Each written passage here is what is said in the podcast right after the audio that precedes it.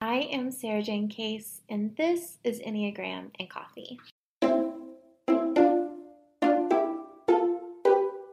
Hello, friends. Happy Monday. I hope your weekend treated you well. Today, we are discussing the essence of Enneagram work. Yes, like the truest essence of all. But first, today's rosebud and thorn. So, my rose today is that I am happy to tell you that the doors to the Enneagram Summit are officially open. The Enneagram Summit is something that I do every single year, and it is an absolutely incredible experience. If you are interested in the Enneagram at all, it is so good. So many of my favorite Enneagram teachers join in and share what they are currently exploring when it comes to the Enneagram. In addition, we are doing Enneagram panels this year, which are my favorite thing ever. I we do like a groupings of each of the Enneagram types and you get to really get a well-rounded feel for the numbers. I will be there for those who purchase the all access pass, doing Facebook Live calls every single day of the week that the summit is live, and it is just the best. If you are listening to this in real time, tickets are on sale right now and are at the early bird rate, meaning you could save some money on your ticket all week this week. The link to join is in the show notes, so don't miss out. My thorn today is the day has come that the dogwoods are gone. The flowers have fallen and they're just trees again. My bud is that honestly, is it cheesy to say the Enneagram Summit? this is kind of an intense season of my life, like a full month of things being very, very busy, very, very hectic, but it culminates in this amazing thing where I get to meet so many of you. I get to meet so many of my mentors and teachers and people who I admire. It's really cool. So, um, I'm going to say the Enneagram Summit. I think that sounds cheesy, but it's true.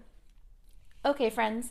Today, I wanted to share with you the heart and soul of how I think about the Enneagram and specifically our work with the Enneagram and what I hope we are able to accomplish when we think about our own Enneagram journeys. Let's do it. It may be a bit unsurprising if you listen to this podcast a lot, and I hope it's not too disappointing, but ultimately, the way I think about your Enneagram type is that it's the story of who you thought you had to be in order to be loved, safe, accepted, successful, all of those things, all the things we're trying to earn. I'm going to say it again.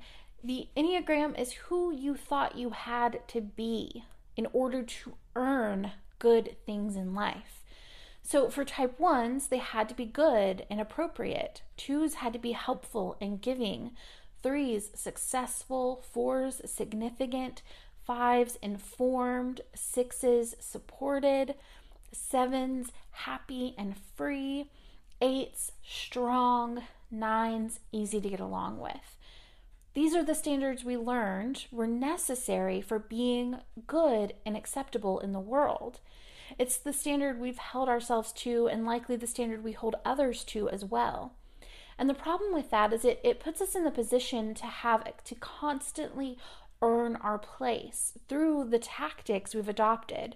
And the thought of laying those tactics down, it's scary, right? Like, this is how I've survived this far. This is how I've gotten through life.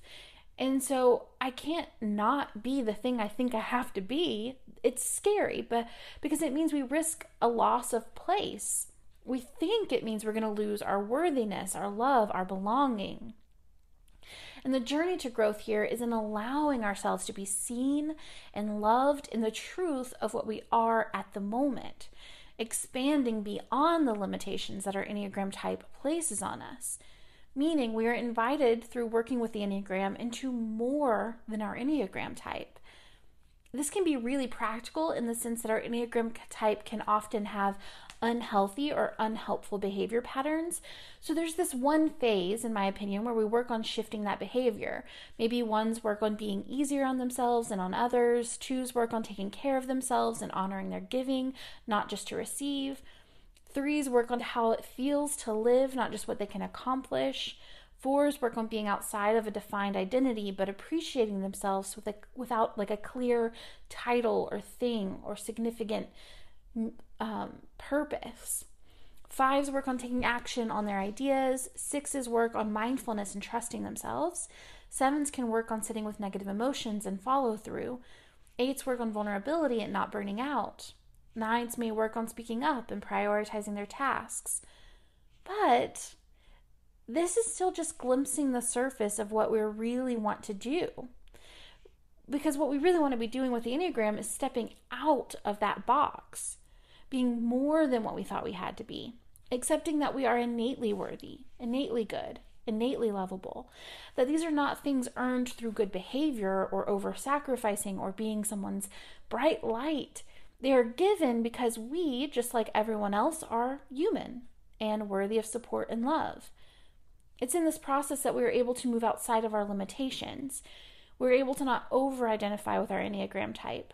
We no longer feel the pressure to say, I'm being such a type 7 with guilt in our veins.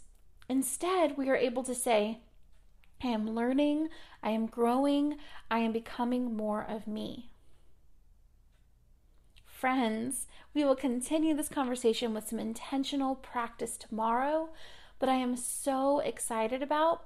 If this conversation intrigues you, I want to send you a personal invitation to join us for the summit this year. We have talks ranging from conflict resolution, Enneagram in the workplace, all the way to different think- ways to think about the lines, how the Enneagram is evolving. The people teaching are my teachers, my friends, my mentors, and my heroes, and they are generously giving you their time. And it's one of the most incredible things we get to be a part of each year. I hope you join us. Link is in the show notes, and I will see you tomorrow for the next episode.